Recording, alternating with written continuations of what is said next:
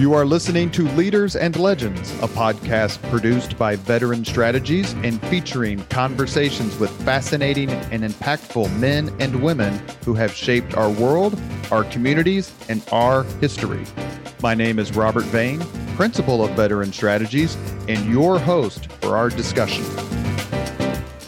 You are listening to Leaders and Legends, a podcast presented by Veteran Strategies, an Indiana based public relations enterprise and sponsored by Girl Scouts of Central Indiana, Garmong Construction, Leaders and Legends LLC, the Grand Hall and Conference Center at Historic Union Station, the McGinley's Golden Ace Inn, and NFP, a national insurance broker with strong local content.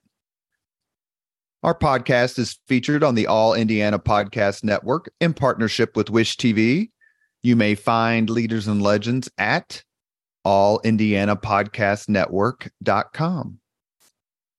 Thinking of starting a podcast or need to host a public meeting? Let Leaders and Legends LLC be your partner as you look for new ways to communicate your message. Please contact Chris Spangle or me at leadersandlegends.net. And as always, all our podcast interviews are dedicated to the legacy and generosity of P.E. MacAllister. I thought I'd have to choose between an IT degree and certifications until I found WGU. There, I earned both through one program. WGU prepared me to earn certs from CompTIA and others at no extra cost. WGU IT bachelor's and master's degrees have no set class times. Rather, students progress at their pace, completing as many courses as they can each six month term. I graduated faster, and you could too. Learn more at wgu.edu. Howey Politics and State Affairs Pro offer insider election coverage, polling, and analysis in Indiana. Our nonpartisan news and legislative tools create a winning combination pro subscribers can't live without. For all the resources you need this election season and beyond, visit pro.stateaffairs.com slash IN. That's pro.stateaffairs.com slash IN. Thank you for joining us on the Leaders and Legends podcast. Our guest today is Dave Hyde. Dave is a sports columnist for the South Florida Sun Sentinel newspaper, of Fort Lauderdale. He has won numerous journalism and sports writing awards. He is a graduate of Miami of Ohio. And he is on today to talk about his book with Jimmy Johnson. It's called Swagger. And I can't imagine a more appropriate name for a book about Jimmy Johnson. I'd like to know how long you all debated what to call it.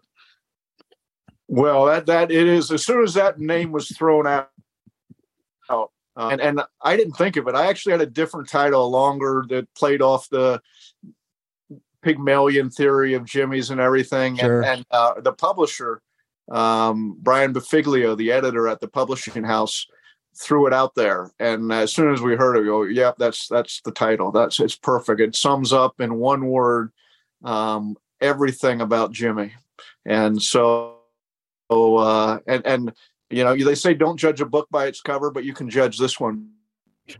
Well, yeah, because, because it's got it's got Jimmy Johnson's blue eyes, uh, three championship rings, and it says it's called Swagger: Super Bowls, Brass Balls, and Footballs, a memoir by Jimmy Johnson and Dave Hyde.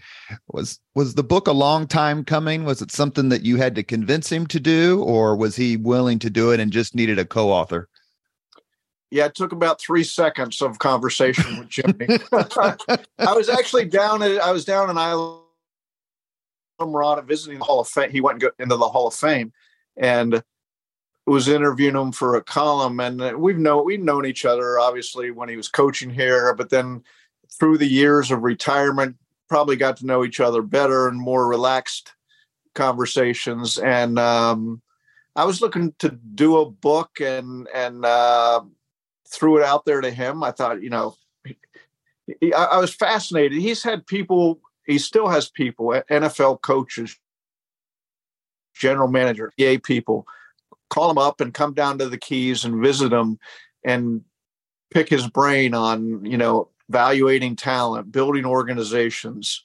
Um, you know, what are the most important things to look for when you're evaluating talent? And so I was always fascinated that here he is, you know, two decades, more than two decades out of football, and, and still people are coming to him.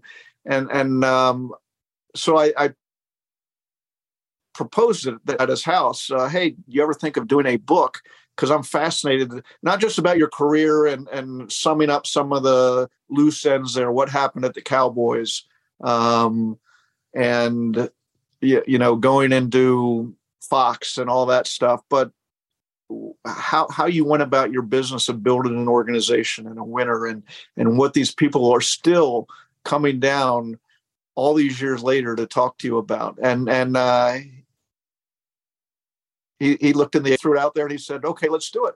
And i was like whoa wait why, why do you think about it for a little bit okay? Uh, but i didn't know he, he said his uh, good friend a longtime lawyer nick christian had been telling him he sh- he needs to do a book. The same sort of the same idea, and he, and Jimmy liked the idea of making it contemporary with uh, with people coming down and seeing him now, and and really his thoughts apply now. All his uh, you know way he, he organization and evaluates talent and and sees people um, it, it, all applies. So it was a fun. It, it really wasn't a hard sell at all, fortunately, because I didn't have a big spiel laid out you know, you anticipated one of my questions, and that is, uh, I don't know of any other, and I'm I'm guessing you do because you hear the chatter. Any other former coach of the NFL whose place is such a pilgrimage for current coaches, pro and college? Maybe Parcells. I don't know. Does Walsh or Gibbs or some of the other Super Bowl winning coaches, Bel, uh, uh, Brian Billick, I, I just never hear the stories of, and maybe it's because I read your columns and read the South Florida papers because I'm a Miami Dolphins fan. Uh, that that happens with any other coaches. What am I wrong, or what does make what makes Jimmy so special? Yeah, I think Parcells has a big tree of people, and and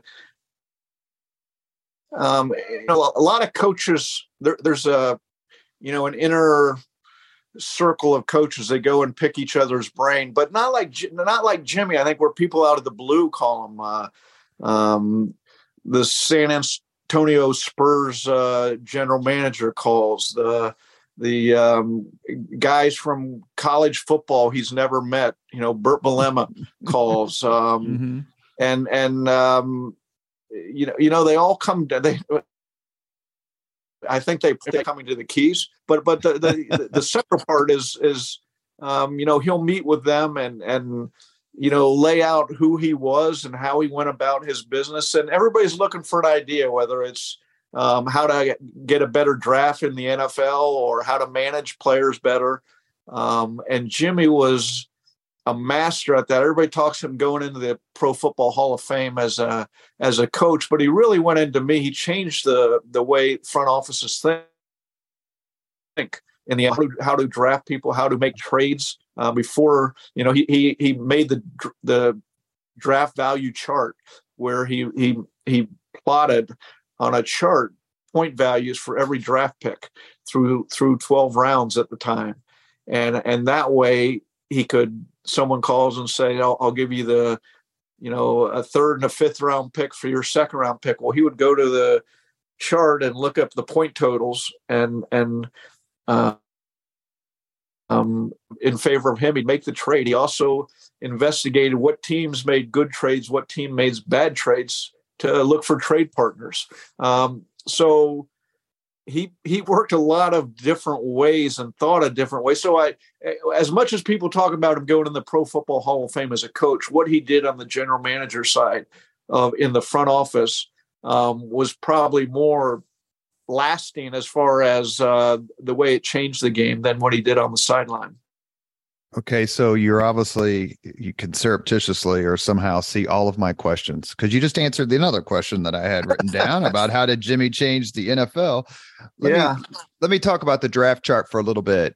There was there's been some pushback on it. I famously it was the Indianapolis Colts general manager or president Bill Polian who took issue with the chart. And his argument was not all drafts are the same. There are drafts sure. where you have seven or eight top players and everyone knows who's going to go when and where, and others just don't have as much talent. Did Jimmy ever address that argument that his chart, while while helpful, isn't necessarily just positive? Yeah, the the the, the bigger issue to me, and and uh, it's that this is a generational thing, is with the salary cap. Now, mm. um, you know, draft picks are in some ways more valuable because you have players under contract for so many years. And but but all, all I know is maybe Polian didn't use it, but but teams are still using it. And uh, you know, it, it, it gave he made 55 trades in his five years with Dallas, and a lot of them were draft day trades. And to tell you the era, how different it was to put you back there, the Giants made one trade in those five years, and it was with Dallas. So I read that in the book. That's right. Yeah, yeah, it was staggering. Some of the so you know now we're on draft day trades of you know draft picks and everything, but back you know when Jimmy came into the NFL. Um, it wasn't like that. There, were some teams that made trades, but nobody made trades like, um, you know, like Dallas did in rebuilding that roster. And, um, you know, I'm, I'm sure the draft value chart wasn't for everybody, but you look at the trades he made and why he made them, and it was a great value to him. So let's. I want to talk about his uh, his love of coaching and go back to his playing days a little bit, but we can't uh, get past the discussion of Coach Johnson's trades without mentioning Herschel Walker. That trade seemed to have been a watershed. My brother, who's been a Minnesota Vikings fan since Super Bowl four, and uh, we put the razor blades away before every year uh, he, I remember yeah. him talking about what a great trade it was, and you know he was happy to get this superstar. But when you look at it now, and even close to the time, it's astonishing that the Cowboys and Johnson could have pulled that off. Yeah, a professional league. Yeah, first of all, I I'm wondering about your family. You're a Dolphin fan, just suffering the last couple decades, and your brother a Viking fan. They've had their moments, but but uh, poor Indiana household to raise those two kids. um, the, the, that that trade was interesting in that again you have to put yourself into that time because um, now you look at the trade and you say, wait a second. Jimmy was given the option of mediocre players or at the end of the year, you know, first or second or third round draft picks dump the players and, and take the draft picks. And when the point of view of today, you're like, well, forget the players. Look at those draft picks: three draft, three first round draft picks, three second round draft picks for Herschel Walker. You know, that's a, you know, as Jimmy called it, the great train robbery. But but at the time, people were conditioned to say, and they looked at the players and well there's a mediocre player there's a mediocre player there's you know four or five mediocre players for herschel walker the and jimmy got ripped for it na- nationally. And um, it was only with time um, did everybody come to understand wait a second he didn't want the players he wanted these all of a sudden he had a, a treasure chest of draft picks to rebuild a roster and you know, he, he explained privately to to Dallas writers at the time what he was doing, but but um, it wasn't something people really understood until you know was exec- the, the big game plan was executed. Well, and taking us back to that time, was it Herschel Walker was a hell of a lot better running back than he was a Senate candidate. So we should say that. yeah. No offense Mr. Walker. And it was a time where running backs were much more valued in the sense that that a yeah. lot of if you look at the Super Bowl winning teams of the 70s and early to mid 80s they were loaded with great running backs Larry Csonka, Franco Harris, Tony Dorsett the list goes on and on so so Herschel's status in the NFL at the time was way beyond what you would think of now. Is that fair? Yeah, and it's also fair when you're looking. Think of what Jimmy stepped into. He stepped into the a team that had the worst record in football, three and thirteen, and they lost their first seven games in in Dallas. And he's looking around. He's jogging. He's actually goes jogging every day with his staff, and he's and he's they're they're kicking around what to do, and they have one really blue chip. Tristan with with Herschel. Okay, it can't get worse from a from and and he says, what about trading Herschel Walker?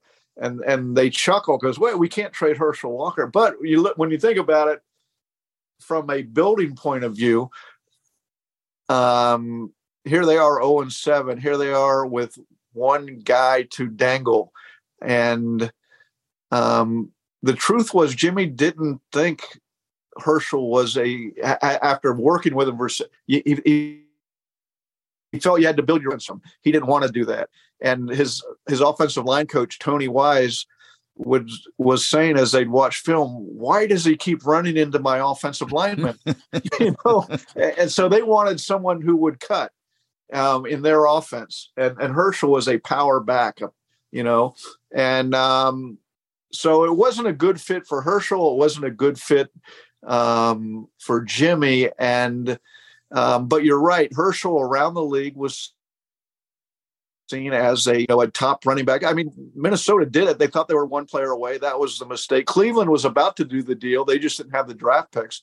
They thought they were one player away, and that's um, that's always you know a, a, mistake. As Jimmy said, that was a real mistake, thinking they were one player away. And didn't, um, didn't make, Walker have like an amazing first game? I, yeah, I mean, yeah, I'm reaching yeah. way back here, but he like ran all over somebody, 100 and every yards, and caught passes, and that really kind of fueled the Johnson, what the hell are you doing?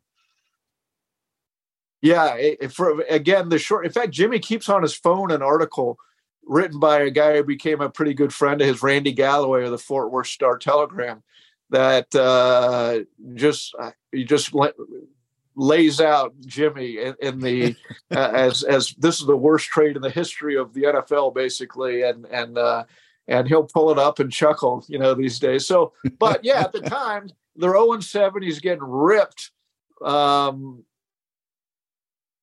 for you know, not only how him and Jerry came into Dallas, you know, as these two corn pokes from Arkansas, um, but now he trades away their best player, and you know he's doing things a lot differently. Um, so, and that was before the dreaded T word, tanking tanking. Yeah. Did everyone yeah. did anyone accuse him back then like you would now? You know, I mean, if if I mean, I'm trying to think of someone who would be some some sort of equivalent, not Mahomes level, but you know, Justin Herbert or or something like that, where you traded him away your best player, or maybe choose someone on defense. But did anyone accuse him of just throwing away the season for the future? Um, you know, I don't know that anybody connected it that way. But as Jim, I've talked to Jimmy about the idea of tanking and and what he says is, you know, people think we, we were, you know, purposely went one and fifteen that year. We were bad. We we I was trying to win every game, and so and we weren't. We traded one good player who people thought was was great. I thought he was good and so we, you know people overvalued Herschel, and we got a lot for him. I, I had to trade him when when uh, when when the offers came in, but you know his point was we weren't throwing people overboard to try to go one and fifteen. We were bad. We, we didn't have any talent. You're listening that was, to the, that was only one fifteen.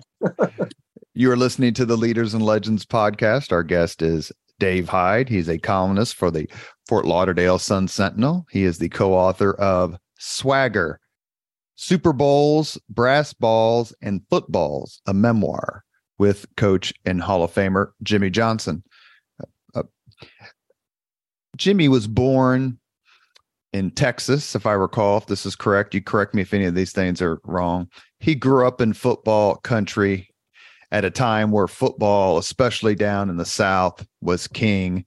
Um, he played football at the University of Arkansas. and in reading your book and doing some research, you can actually do you can replace Kevin Bacon with Jimmy Johnson. He is connected by one or two things to all to these names that are just unbelievable, including the fact, which I already knew, but I thought it was fascinating, that he went to high school with Janis Joplin. Yeah, he called Janis Joplin weeds. W E E D S. I'm not. Uh, I, I, think she was uh, back to nature, and he was. She would joke with him about being the jock. So they they knew each other. You know, it didn't like they were best friends or anything, but but certainly they knew each other. You know, he grew up in a um, hardworking, but very uh, lower middle class family. Uh, lived in a duplex. Um, um, you know, two his parents were from Arkansas. They came down to work, and they his dad did in the oil business in, in Galveston, Texas, on on the on the water there, and um, um, so it was very, uh, and like you said, it was he grew up playing football, and and uh, um, his his high school team went to the state, uh, I think, quarterfinals every year, and uh, and then he it came down to where he was being recruited to go to college, and his parents told him he could go anywhere they want he wanted, but if he went anywhere other than Arkansas, they wouldn't come and watch him play and so uh, he, he he accepted an offer from Arkansas sight unseen and and went there and and uh, yeah you know like, like a lot of people uh, some friendships were formed in in college that that uh, you know came into play later in his life. Let me give but, it. But, but you but but Robert, you talk mm-hmm. about uh, this six degrees of separation. One of his high school assistant on his high school team was Fred Akers, who became a longtime University of Texas, a very successful coach. And Purdue University. And Purdue, right? Yeah, where yeah. my son goes now. I've written down some other names here because I just think it's a, it's almost funny. I'm, I'm assuming that when Coach Johnson is having his Heinekens, I, as I recall, that's his favorite drink. Heineken uh, Light. Yeah, he must just laugh. He was also connected to Phil Robertson of Duck Dynasty. Yeah, that is right. He he uh so he coached his first job. He, he, he studied psychology in college. He was planning to take a job in industrial psychology, and after his senior year, the spring, you know, right when he was about to graduate, he was in the football office, and the coaches from Louisiana Tech were in there. Arkansas was the number one defense in the country at the time, and uh, the, co- the Louisiana Tech coaches there were studying uh, the defense, and the defensive coordinator called, "Hey Jimmy, why don't you draw up our defense? They'd probably get more out of it than if I did." So Jimmy went up to the chalkboard back then and drew up the defense and explained everything. Well, a couple months later, Louisiana Tech's defensive line coach had a heart attack, and they called up. They remembered his talk, called him up. Hey, can you come in? He's recovering, but can you uh, sub in this year? And Jimmy said, "Sure." Well, that led to coaching. But at Louisiana Tech, there was first of all, he went on a recruiting trip across town, and, and there was Terry Bradshaw. He recruited, uh, but but the quarterback at Louisiana Tech was was it Phil Robertson, the Duck Dynasty guy. Just the idea that he helped recruit Terry Bradshaw. Now they you know sit next to each other on or sit on the same set on Fox is hysterical. He was also on a coaching staff with Barry Switzer, a former rival or excuse me, a future rival. And he was offered a job at Arkansas by future rival Lou Holtz. Yeah, yeah, that and then uh, you know it's interesting as their their careers crisscrossed, how their their relationships changed. Really, he he, he got along with Switzer. Um, uh, he, they, uh, he's got some stories with Switzer, and and uh, you know one one of the stories when Jimmy was at Oklahoma State and Switzer was at Oklahoma. Of course, Oklahoma Oklahoma's national power, and Oklahoma State was the little step sister that Jimmy Jimmy had some good years there, but uh, nothing to take on Oklahoma nationally. And after one game, uh, Oklahoma creamed Oklahoma State. Jimmy went out to midfield to shake Barry's hand, and an assistant came out and uh, said to him, "Hey, uh, Barry wanted me to come out here and tell you he went. He left the game with five minutes to go to start college. so, so uh, you talk about rubbing it in. Um, but yeah, you know, you, you know, he coached with Jackie Sherrill. He um, there's a lot of you know when you go back and look at the minds of some of these staffs that these these teams had that he he was with. It's it's really telling. We should note that when Jimmy Johnson left Oklahoma State to be the coach at the University of Miami in 1984, I think was his first year, 85, 84, 85. Right. Mm-hmm. 84. Because Miami had just won the national championship, I think, in 83 when they beat Nebraska 31 30 in that terrific uh, Turner Gill, Mike Rozier, uh, Heisman Trophy uh, winning team. Uh, that Miami of Florida beat Oklahoma, was it three straight years, including national championship? Yes, and uh, that that's what Jimmy talks about. You know, suddenly he had the talent, and uh, and in fact, they, they they played in the the 80, 88 national championship game in the Orange Bowl, and Oklahoma was ranked number one, 12 and 0, 11 and 0 going into the game. Miami was two, and um, you know everybody's talking about it's a close game. What a matchup of great teams, and and Jimmy spent the whole week telling his team. In fact, Steve Walsh says by the end of the thought Oklahoma was a trash team. The way that the coaches were talking about them, how we're going to kill them and beat them with speed, and and you know Jimmy did change. You know, he came in from the time he was a, a young coach. He had different ideas of speed and and you don't have to be as big if you're quick or fast and and he he uh, convinced Oklahoma's coaches to start using that idea and, and that, that they had great teams with the you remember the Selmon brothers in the early oh, yeah. uh, early 70s and and um, then he took it to Pitt and, and he brought it to Miami that idea of he'd take linebacker a little who are a little too big and slow and make them defensive ends and and all of a sudden they'd be uh, great pass rushers, and and that's what he used. Uh, he he'd talk about how big Oklahoma is. We don't care how big they are. We're going to be we're going to run around them and and or out quick them, and and um, so that's what he did when he, he had the talent to beat Switzer, and he did. Johnson was defensive coordinator, uh, Coach Johnson was for the University of Pittsburgh in 77 and 78 did he know Marino back then, or did Marino get there the year after he left? Was he involved in recruiting? Was I mean, he had to be aware of him because Marino was one of the top recruits in the country.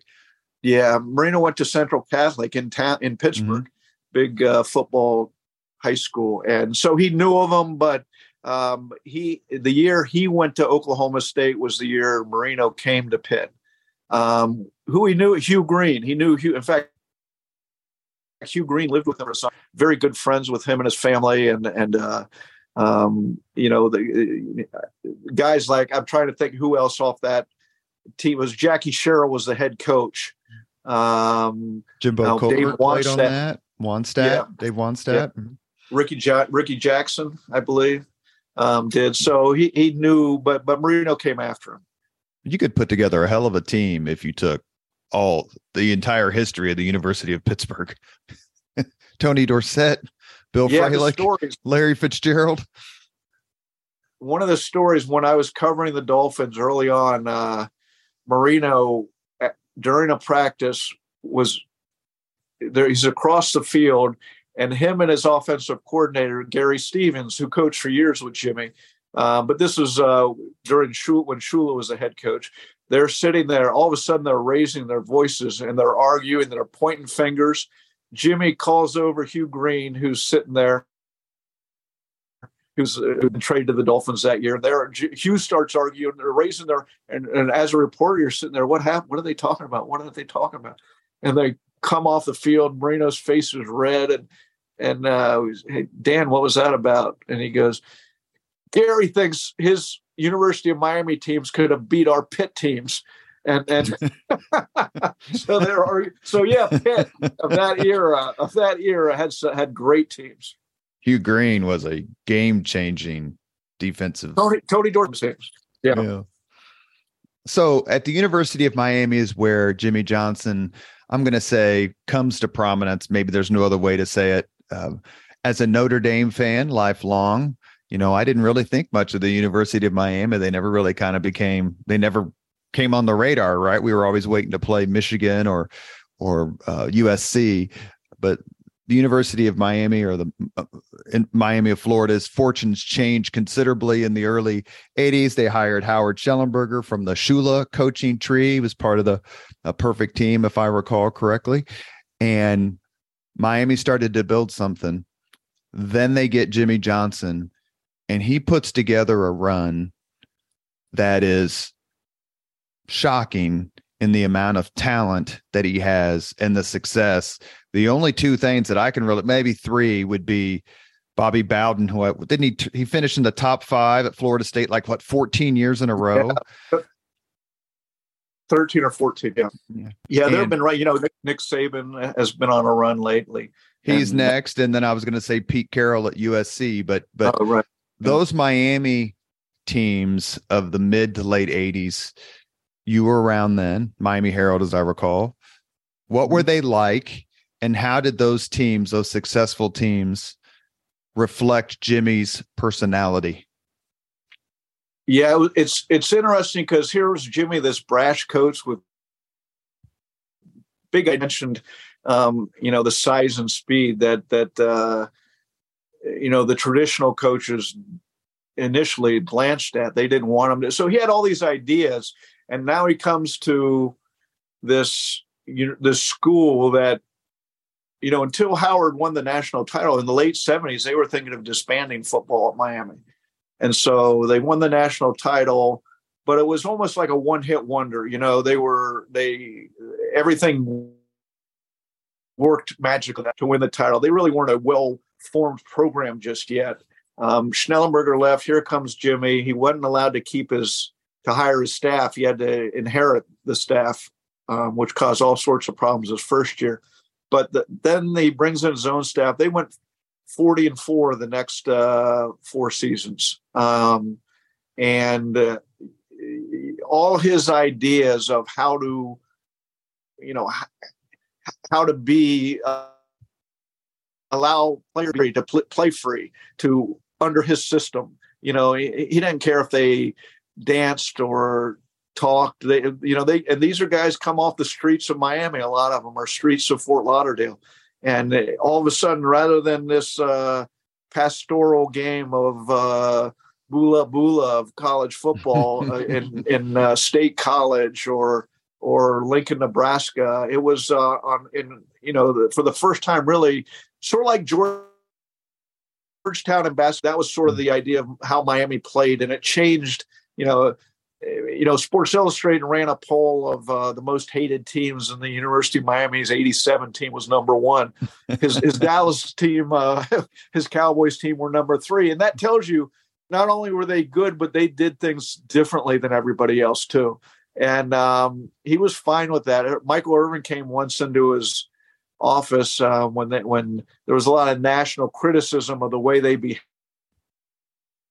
and acted and uh, he said, uh, "Coach, you doing all right?" And, and uh, Jimmy said, "You just keep winning, and I'll be fine." So uh, that that was again. You talk to Jimmy now, and he, those were his favorite days because uh, not only were they were winning, he was in a city he loved. It was a you know, it was all new and fresh winning like that for him on a big stage.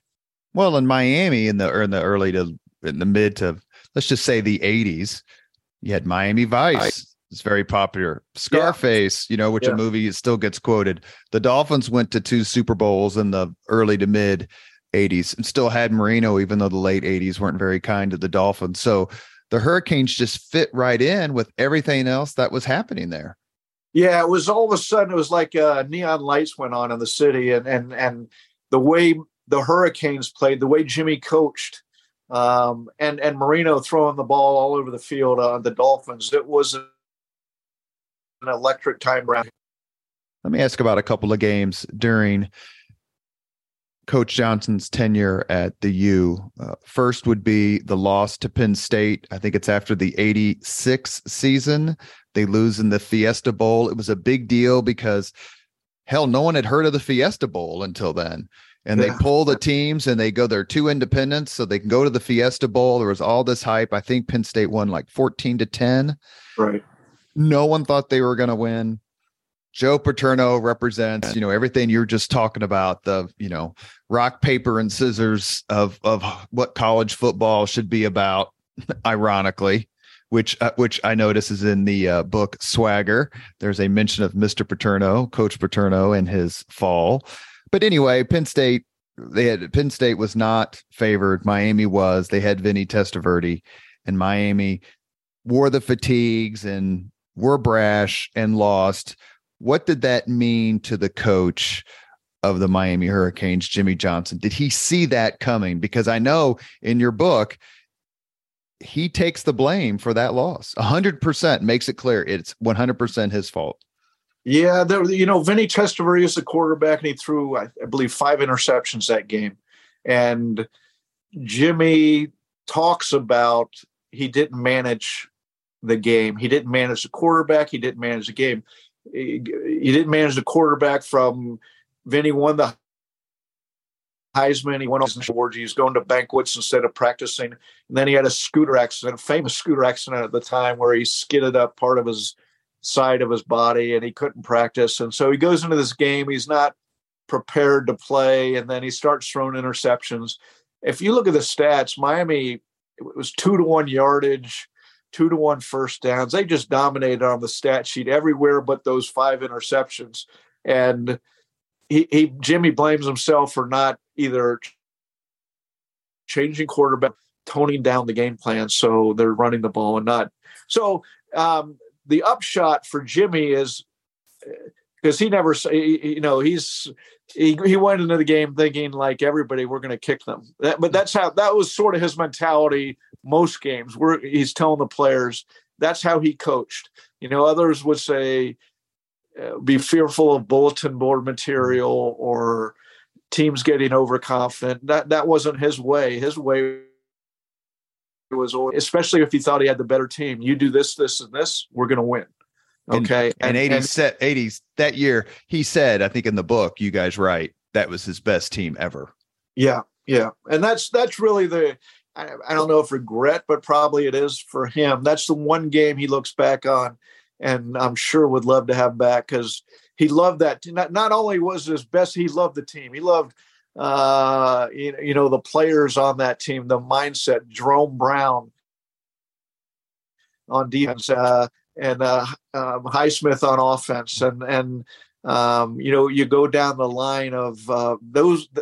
That really, he thought he came out as a coach with those players, and he he wished they they he'd rewarded them or they could sit there and talk about the national championship through the years. But afterwards, uh, it had a big effect on him in that he became a lot uh, as you know more of a dictator, more of someone who never counted on any anything. Uh, you know, you know, more a guy who the next year at Arkansas, they I think they were uh, up 44 to 3 and the school presidents in the press box saying why are they still scoring? And uh, jimmy said why? Because uh, i'm not gonna i'm never gonna let up off the pedal again in a game after what uh, so it, it changed him as a coach the next year he wins the national championship defeating oklahoma i think in the orange bowl was it 20 right. to 14 Yep. How did how did that validate yeah. him in his own mind, the way he drove players, the way he coached, how he chose his profession to finally, you know, beat Oklahoma, beat Barry Switzer, and redeem what had happened the previous year? Well, you you know, you with Jimmy, it, there's sort of a journey to that game, and and he goes to Oklahoma State, and their second, the first year was pretty good. Second year, they're in they're not you know they they took a step backwards and every thursday night out staff to uh, uh, they had a place in every city uh, um, and it was a nacho place and it's a mexican place in most cities because that's what jimmy liked and uh, he could see everybody's downcast and he said you know, guys, stick with me. We're going to win a national title. Okay. If you just stick with me, keep to our plan, keep to what we're, how we coach. And he, his point was, we didn't win it at Oklahoma State, but we won it at Miami. All right. And it was when the one in their own 7 and a 1 in 15 stick with me stick with me we're going to win the super bowl. So I, I think it not only gave him national credibility but it validated a lot of his ideas and the manner he coached that okay this does not only does it work but it works at the highest level. I i would be amiss since i've had chris zorich on the podcast I've not mentioned 1988 the game in south bend uh, the U, Miami of Florida versus Notre Dame. Best college football game I've ever watched. Uh, did you go up there to cover that game? Uh, I, I wasn't. Was I there for that? I wasn't there for that one. I started going, uh, I believe, the next year, '89, to those games. So I was there for for several of them, but I but that that rivalry was uh you can't you know, imagine how intense it was unless you were alive then and it was just it was like it was like a root canal. It was so intense for a short period of time and then you know they they it was so intense that Notre Dame and, and Miami stopped scheduling each other which I think is funny. I think it was Notre Dame's decision. Did you see the uh, Catholics versus convicts 30 for 30 yeah, I did. Yeah, yeah. What did you think of that and how they talked about that game? Because it's interesting. The thing that I took away from it was that Coach Johnson said, "quote I think I'm getting this direct. In the end, history shows they were the better team." That was shocking to me that he said that. I, I I'm trying to remember what he says. He also says that if there was replay, in like like now that that that that Cleveland, Cleveland Gary, Gary. Would, have, would have scored uh, would, or either he would have scored a touchdown or it would have been right at the one inch line of the goal line uh, if they called him down, and it wouldn't have been a uh, the, you know the a game changing play wouldn't have been a game changing play, and and uh, as he says, I would have won a second national title, and Lou Holtz wouldn't have won any. so, uh, how did he and Lou Holtz you know, get along? I, I, I mean, they had a weird history games, together. There, there, yeah, there's some gamesmanship there back with him and Lou Holtz. You're listening to the Leaders and Legends podcast. Our guest is Dave Hyde. He is co author with Hall of Famer Jimmy Johnson of the book Swagger Super Bowls, Brass Balls, and Footballs a memoir. So let's get Jimmy to Dallas. I was in the army when this happened, and it was big news back then, especially since I was at Fort Bliss and everybody was a Cowboys fan. Uh, how did how did Jimmy replace a legend like Tom Landry and keep his sanity? And I mean that in the sense that Tom Landry was so revered. He had had two or three bad seasons in a row you know, no one had ever heard of Jerry Jones. He comes in to buy the team. I mean, they really kind of run roughshod through the whole city. But it seems that in your book, that that just replacing Landry just didn't seem like it was something that he thought oh. about much. Am I wrong in that? That wasn't like, oh my God, what am I going to do? How am I going to replace this guy? Yeah, it's interesting. One of his you look at his career. So he replaced Schnellenberger coming off a national title at Miami. Schnellenberger was very popular, as you said. He coached with the Dolphins, and he, he, he uh, the media loved him, the fans loved him. Um, he never thought anything about replacing. Now Landry is obvi- obviously bigger on a national scale, um, but he did Shula, Don Shula with the Miami Dolphins, um, and his way was never to worry about that. You know, he never looked back. He, in, in fact, he caused a stir with the Dolphins when he came in his first team banquet. He, he said, "Who cares about that? You know, I'm here for the guys who are here now. I don't care all this talk about the past and and all that. I don't want to hear hear any of that." Um, and that's the, you know he he knew how to play the game in Dallas as far. Um, you know, Landry was a great legend and great coach, and but honestly, it really he didn't think about that. Oh, he was miserable in Dallas the first year, not because he's the shadow cast by Landry, but because they had an awful team. well, let me ask you the same question, kind of where I did with the Hurricanes. Uh, he's at Dallas. is it five or six years? They go one and 15, then they go seven and nine, and then they make the playoffs, and then they win two Super Bowls. I think that's how it goes. But if he had stayed right. at Dallas, and it, it comes through in your book, I mean, are we talking about a Belichick esque run in Dallas for 10 to 15 years? Well, that's what Troy Aikman tells him. He, he, he, you know, the players were upset he left. You know, the Aikman, Aikman tells him we could have been Tom Brady and Bill Belichick before Tom Brady and Bill Belichick. uh, you know, and Michael Irvin, of course, says they would have what I forget five or six Super Bowls. Um, um, the difference is Belichick's cut for that long, long stay, the long haul, and Jimmy was so he was up and down. The way he coached, high emotion.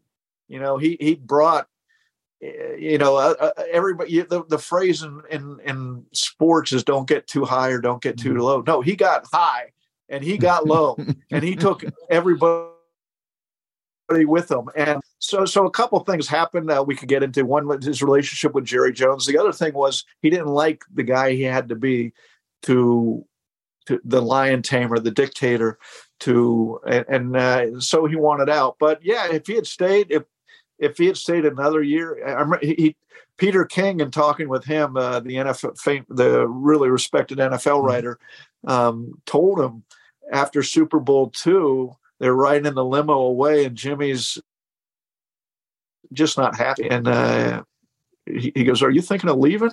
And he goes, "I don't know, Peter." He goes, "If you stay one more, that's three Super Bowls. You're in the Hall of Fame." And he, I, I, it didn't mean anything to him at the moment. Later in life, you know, when he's removed and everything, being in the Hall of Fame meant a lot to him. But at the time, that's just like he didn't think of who he was replacing. He didn't think of things like, oh, if I stay one more year, I'll be in the Hall of Fame.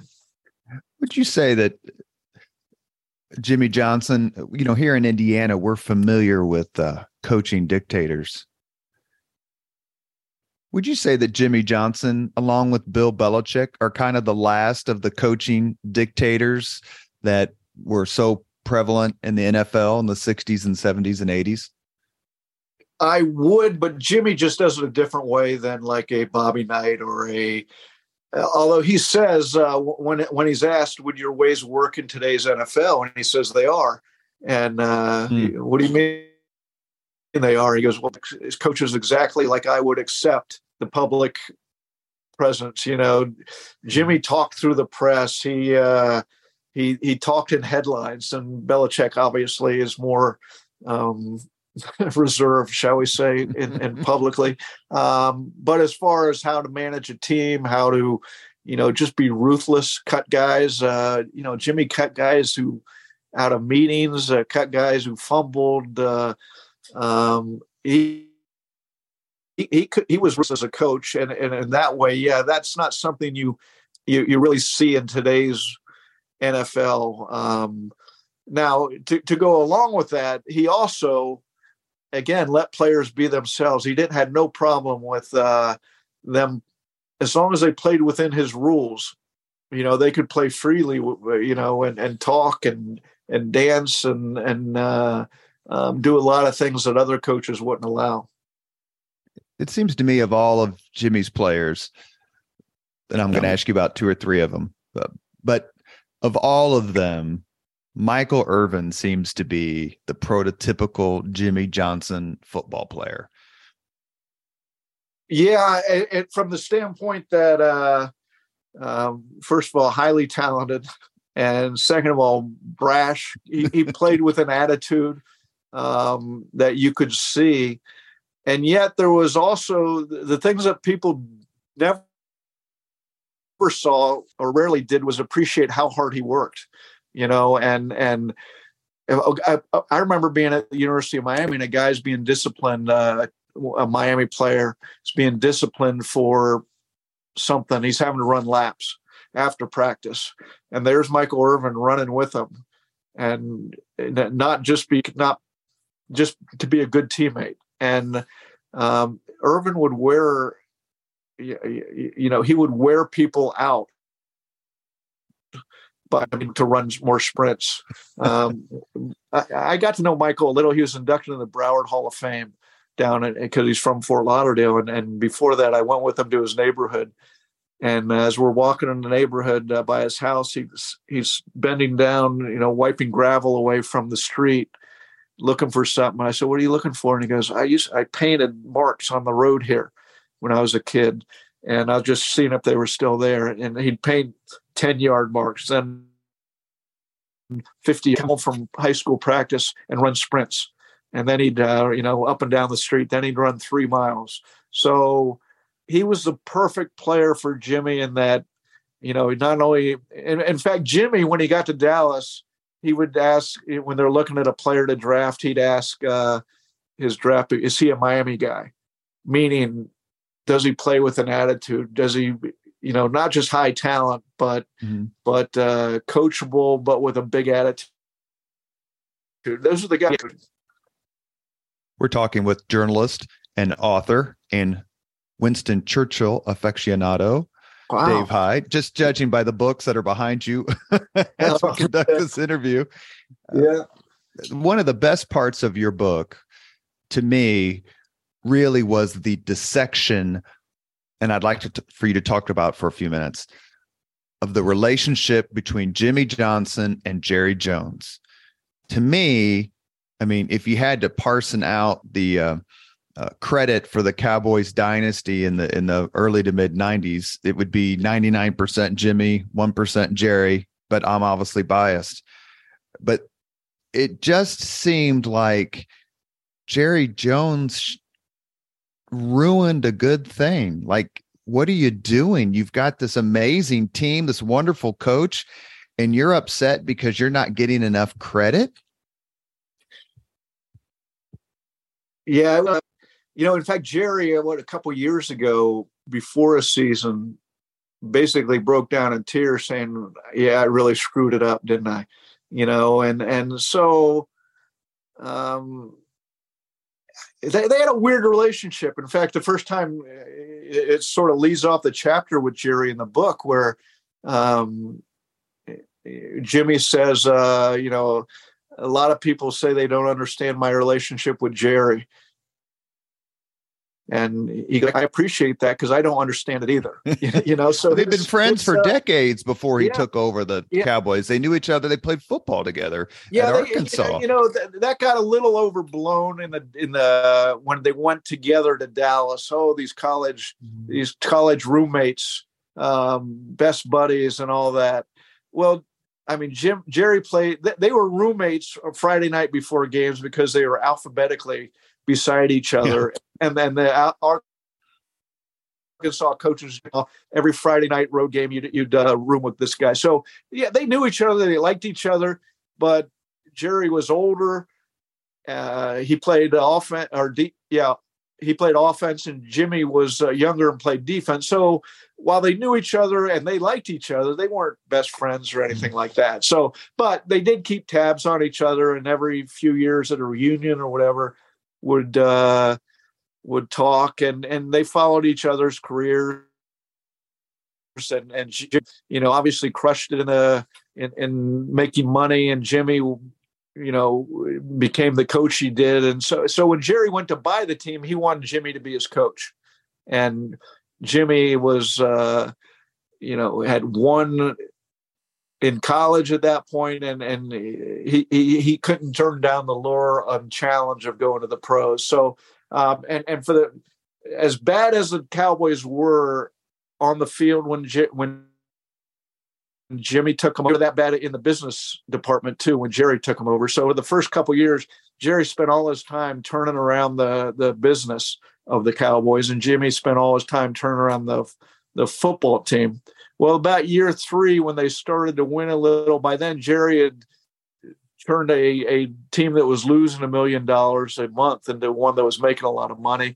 And yet, as he told Jimmy, um, I can make a $5 million deal and nobody cares, but you can trade for a third a third uh, string guard, and everybody's oh. And he said, as Jimmy tells it, he then said the line that that he Jimmy knew was going to cause problems. He said, "I want some of that fun," you know, yeah. and and when, when, when they when they originally did the deal, Jimmy had all control of football. Um, um, in fact, we put it in the in the book, the contract, yeah. um, spelling out Jimmy because because um, and but Jerry kept wanting to change the wording in the contract that he would, you know, and, and Jimmy doesn't think he really wanted to make trades or um, you know, talk about who who should play or game plans. He just wanted some of that fun. He wanted for people to look at him and say, "Oh yeah, good job, Jerry." Yeah, you're the uh, mastermind. You you know yeah, that yeah. trade. Well, I remember, wasn't it on? Was it on Monday Night Football that Jimmy Johnson jokingly referred to Jerry Jones as Michael Jackson? you remember that? No, I don't remember. But I, yeah, I, Jones had had like a face peel. Jones had had like a face peel or something, and Johnson, Coach Johnson said, "You know what's going on down there in Dallas with Michael Jackson? I mean Jerry Jones." it's funny, Jim. And Jimmy will say, "We see each other, we hug, we laugh, we chuckle," and then I'll read something in a line, or I'll say something, and and uh, um, they have an odd relationship. But the killer quote that really comes through the book.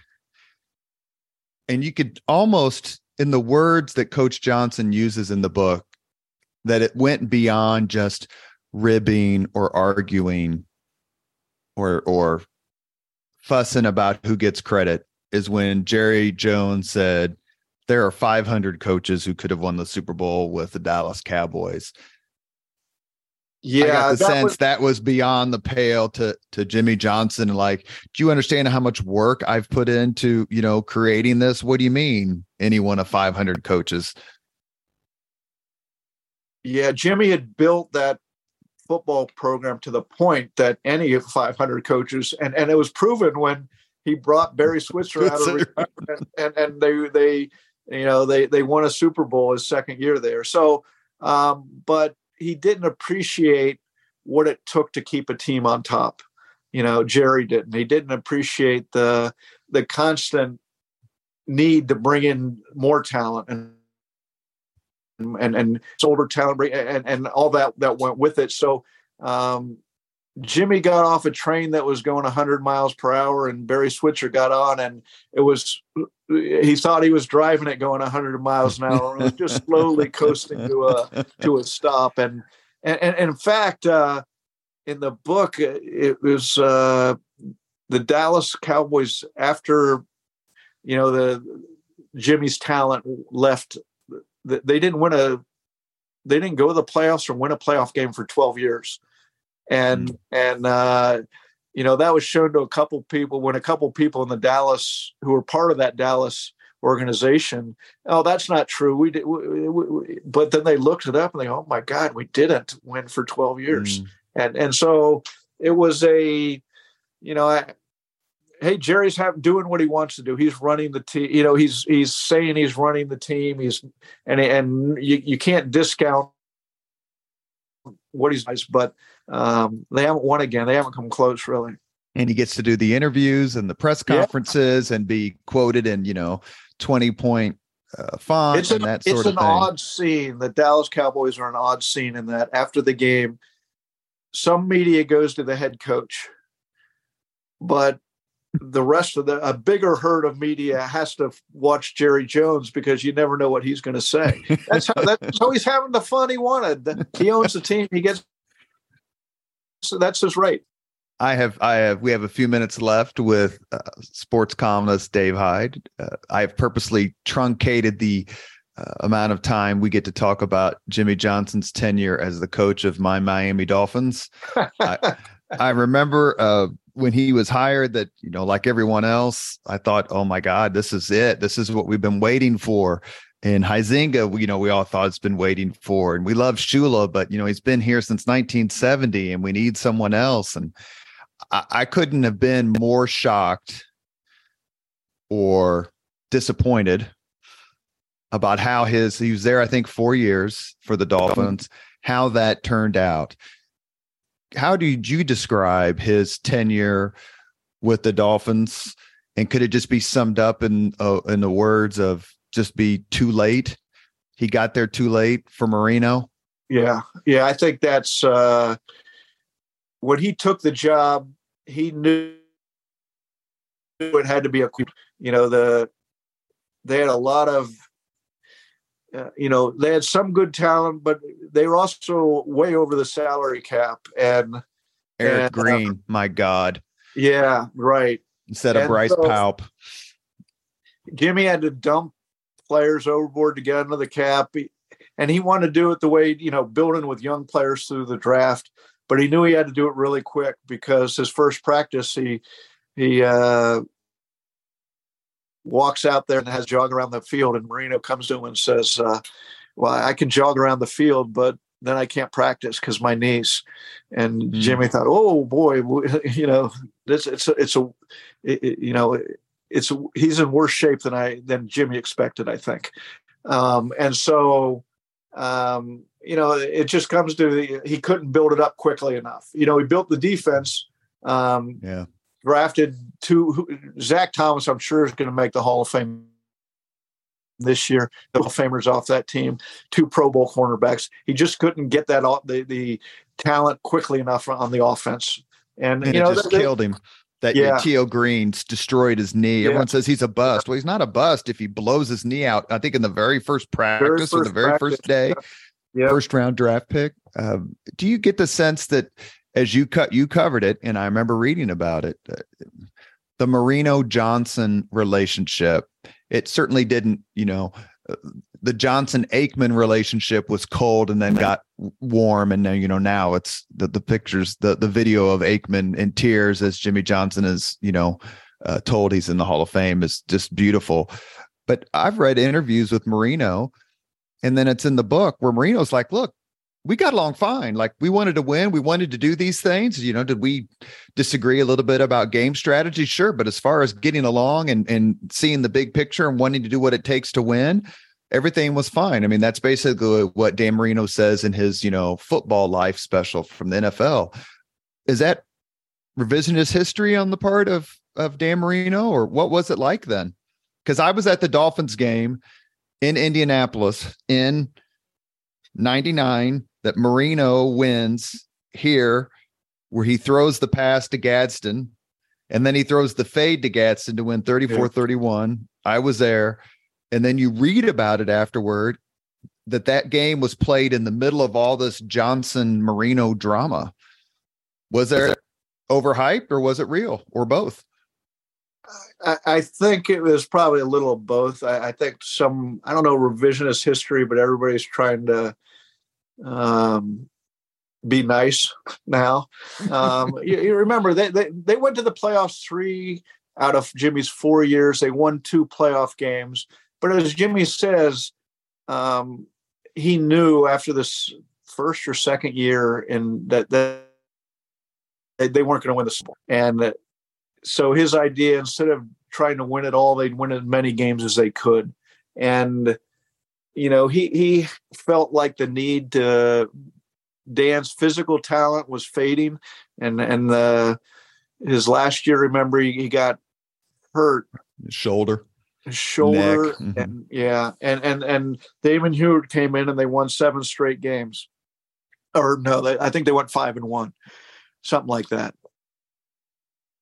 Um Thanksgiving Marino came in back at Dallas. Yeah Thanksgiving Day and just an awful game. He wasn't healthy and and so I look eh, eh, these were two fierce competitors and they weren't succeeding at the level they wanted and so I, I think there were some strained relationships there that maybe time has uh has uh you know healed healed some of the wounds When when Coach Johnson says, as he says in your book, I wish I had gotten to coach Dan Marino earlier. You think that's a, a sincere sentiment or more of the let's get along? I think that definitely sincere in that you he looked at Marino in the 80s and the you know the early 90s and and uh, you know one of the shaves of Marino's careers from 86 to 90 they never they went to I think it's four or five straight years they they he, he had no talent around. They were a 500 No, team no. and and um The worst first round draft picks in the history of the NFL, multiple years in a row. Yeah. Kumerow, Bosa, Hampton, Ship. Don't Sammie Smith. Sammie Smith. we, we can we can keep we can really depress you as a Dolphin fan by going through that list. But um, but no one doubted the talent of Marino. And you talk to his teammates, you talk to guys who played against him. You talk to um, they knew what a talent Marino was. So absolutely, I'm sure Jimmy would have loved to coach, and, he had the right attitude of you know that cocky attitude that Marino loved, that Jimmy loved to coach too.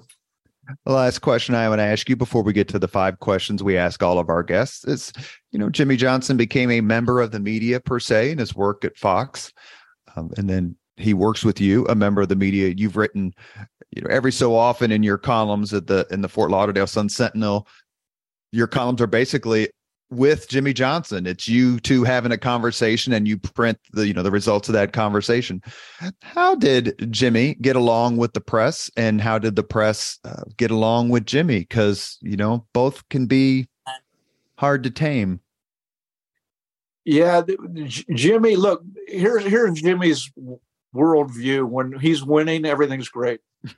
okay, he, he's the happiest guy, and he's great to work with. Losing or they're not getting to the standards he want, he was a lot harder to work with. But I will say, even even in Dallas, he was great. When I first met him at the University of Miami, they were winning. He was he's his big personality, a lot of fun. I mean, there were moments, of course, because things were controversial, um, but he he he didn't shy away from anything. Then you go to Dallas and you talk to the writers about. They loved covering him even he's news. Even you know, you know that. Yeah, yeah. He did things like Peter King went with him on a draft scouting trip. You know, he allowed the media inside to see his world. You know, there were things you could, you, you knew not to say uh, because he, he he didn't want you giving away state secrets of what he's thinking, mm-hmm. but um, he let you in to see how things really operated. And and from you know our side if, if you get if you get let in like, like that that you get okay so um, things were rough at miami because you know we've gone through some of it. They, they while they again made the playoffs they won two playoff games in four years. Um, they they you know that and that's that's more than they've won in the last 20 quarter century almost since he left, which is uh, you know embarrassing to the franchise. But the point is, they didn't succeed to the level he wanted, and so there were rough moments. But you know what? What, what you love to cover it from my side is excellence, and you always knew Jimmy was an excellent coach, even if the results weren't always. Uh, you know, he was just winning a playoff game instead of the Super Bowl, um, and and he he was fun to cover. We've reached the point on the Leaders and Legends podcast where we ask the same five questions of all of our guests. Dave Hyde, are you ready? I'm, I'm all set. I'm, I'm pumped for this.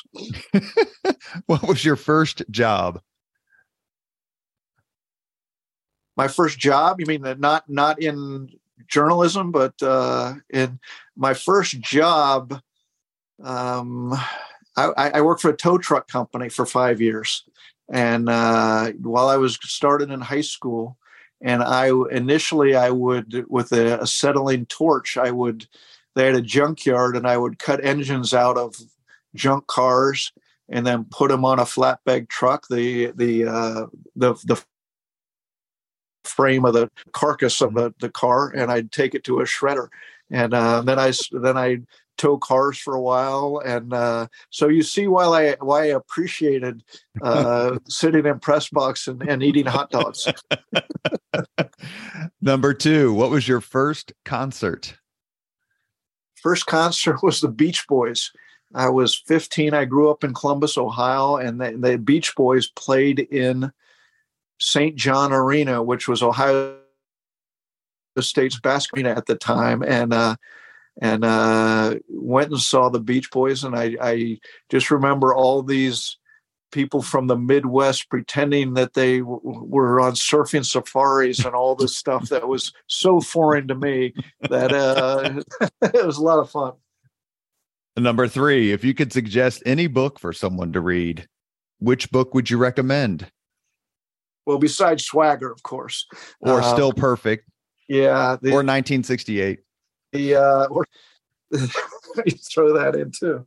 Um, what what book to I would suggest? Well, the best biography, historical biography I've read is Peter the Great. Um, oh, by Massie. Yeah, yeah, mm-hmm. Robert Massie. It's a tremendous story uh, and gr- lays out this, you know, the East against and the West and and open thinking and change generations and worlds and. Uh, but if you're, I was a history major, so the um, there's a lot of you know Churchill. I, the first two um, biographies is it up here? The Manchester volumes. Yeah, the Manchester volumes were tremendous, and and uh, I, I read them, and I and then I was waiting for the third one, and I he he said he didn't have the energy to go on with that, so. Um, I, you know, I love to read history books, and and so uh, I'd throw those two out there. Well, this next question is right up your alley. If you could witness any event in history, be there in person as it happens, which event would you choose?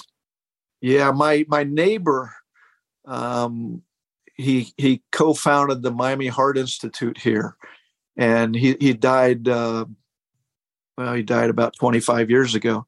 Um, but he was responsible as a doctor for getting the the wounded off Omaha Beach and oh and and and, and the stories he has you know I would love to I, I you know would I really want to see that I don't know but but uh you know you, you know some of the things he went through and the stories he tells it would have been I don't know that I want to be in that battle to witness it but yeah. but uh but the the moment. Uh, Did you watch Saving Private Ryan with him? Yeah, right. that's why you know that what comes to mind when you think of you you, you really wouldn't want to be in because it's such a um, gut wrenching and and bloody affair. Um, so I'm sure there's something uh, you know else that would come to mind. But that's when you said it. That's the first thing that came to mind. Last question. If you could have dinner with anyone living today, living today, two hours off the record just to chat, whom would you choose? First thought, Bill Murray. Bill Murray. well, he is a Cinderella yeah, story. Uh, the Noel would be fun. it's a it's a Groundhog Day. Um, you know, some uh, just because I, you know, I'd lo- I'd love to sit there sit at a bar and all of a sudden I look over there'd be Bill Murray and and uh, um, I'd like to laugh with him. I'm and I'm sure that's exactly what would happen. You have been listening to Leaders and Legends, a podcast presented by Veteran Strategies, an Indiana-based public relations enterprise, and sponsored by Girl Scouts of Central Indiana, Garmong Construction, Leaders and Legends LLC, the Grand Hall and Conference Center at Historic Union Station, the McGinley's Golden Ace Inn, and NFP, a national insurance broker with strong local content. Our guest today has been Dave Hyde. He is the co author, along with coach and Hall of Famer Jimmy Johnson, of the new book, Swagger Super Bowls, Brass Balls, and Footballs, a memoir. We'll be sure to put a link on our social media channels for you to buy the book. Dave, as a Miami Dolphins fan since 1972, it's an honor to talk to you. Thank you so much. I love your columns. Like like I said, I subscribe to the Fort Lauderdale Sun Sentinel so I can read your columns during football season and beyond. Thank you so much for coming on the podcast. Your book was wonderful. It's a great read. Robert, thanks for it was a lot of fun, and I, I appreciate you uh, being all these years reading my comments. A lot of fun to talk to you. Thank you. Thank you very much for listening to Leaders and Legends, brought to you by Veteran Strategies Incorporated. If you want to contact us about this program or our menu of public relations services, please send us an email at robert at veteranstrategies.com. That's robert at veteranstrategies.com.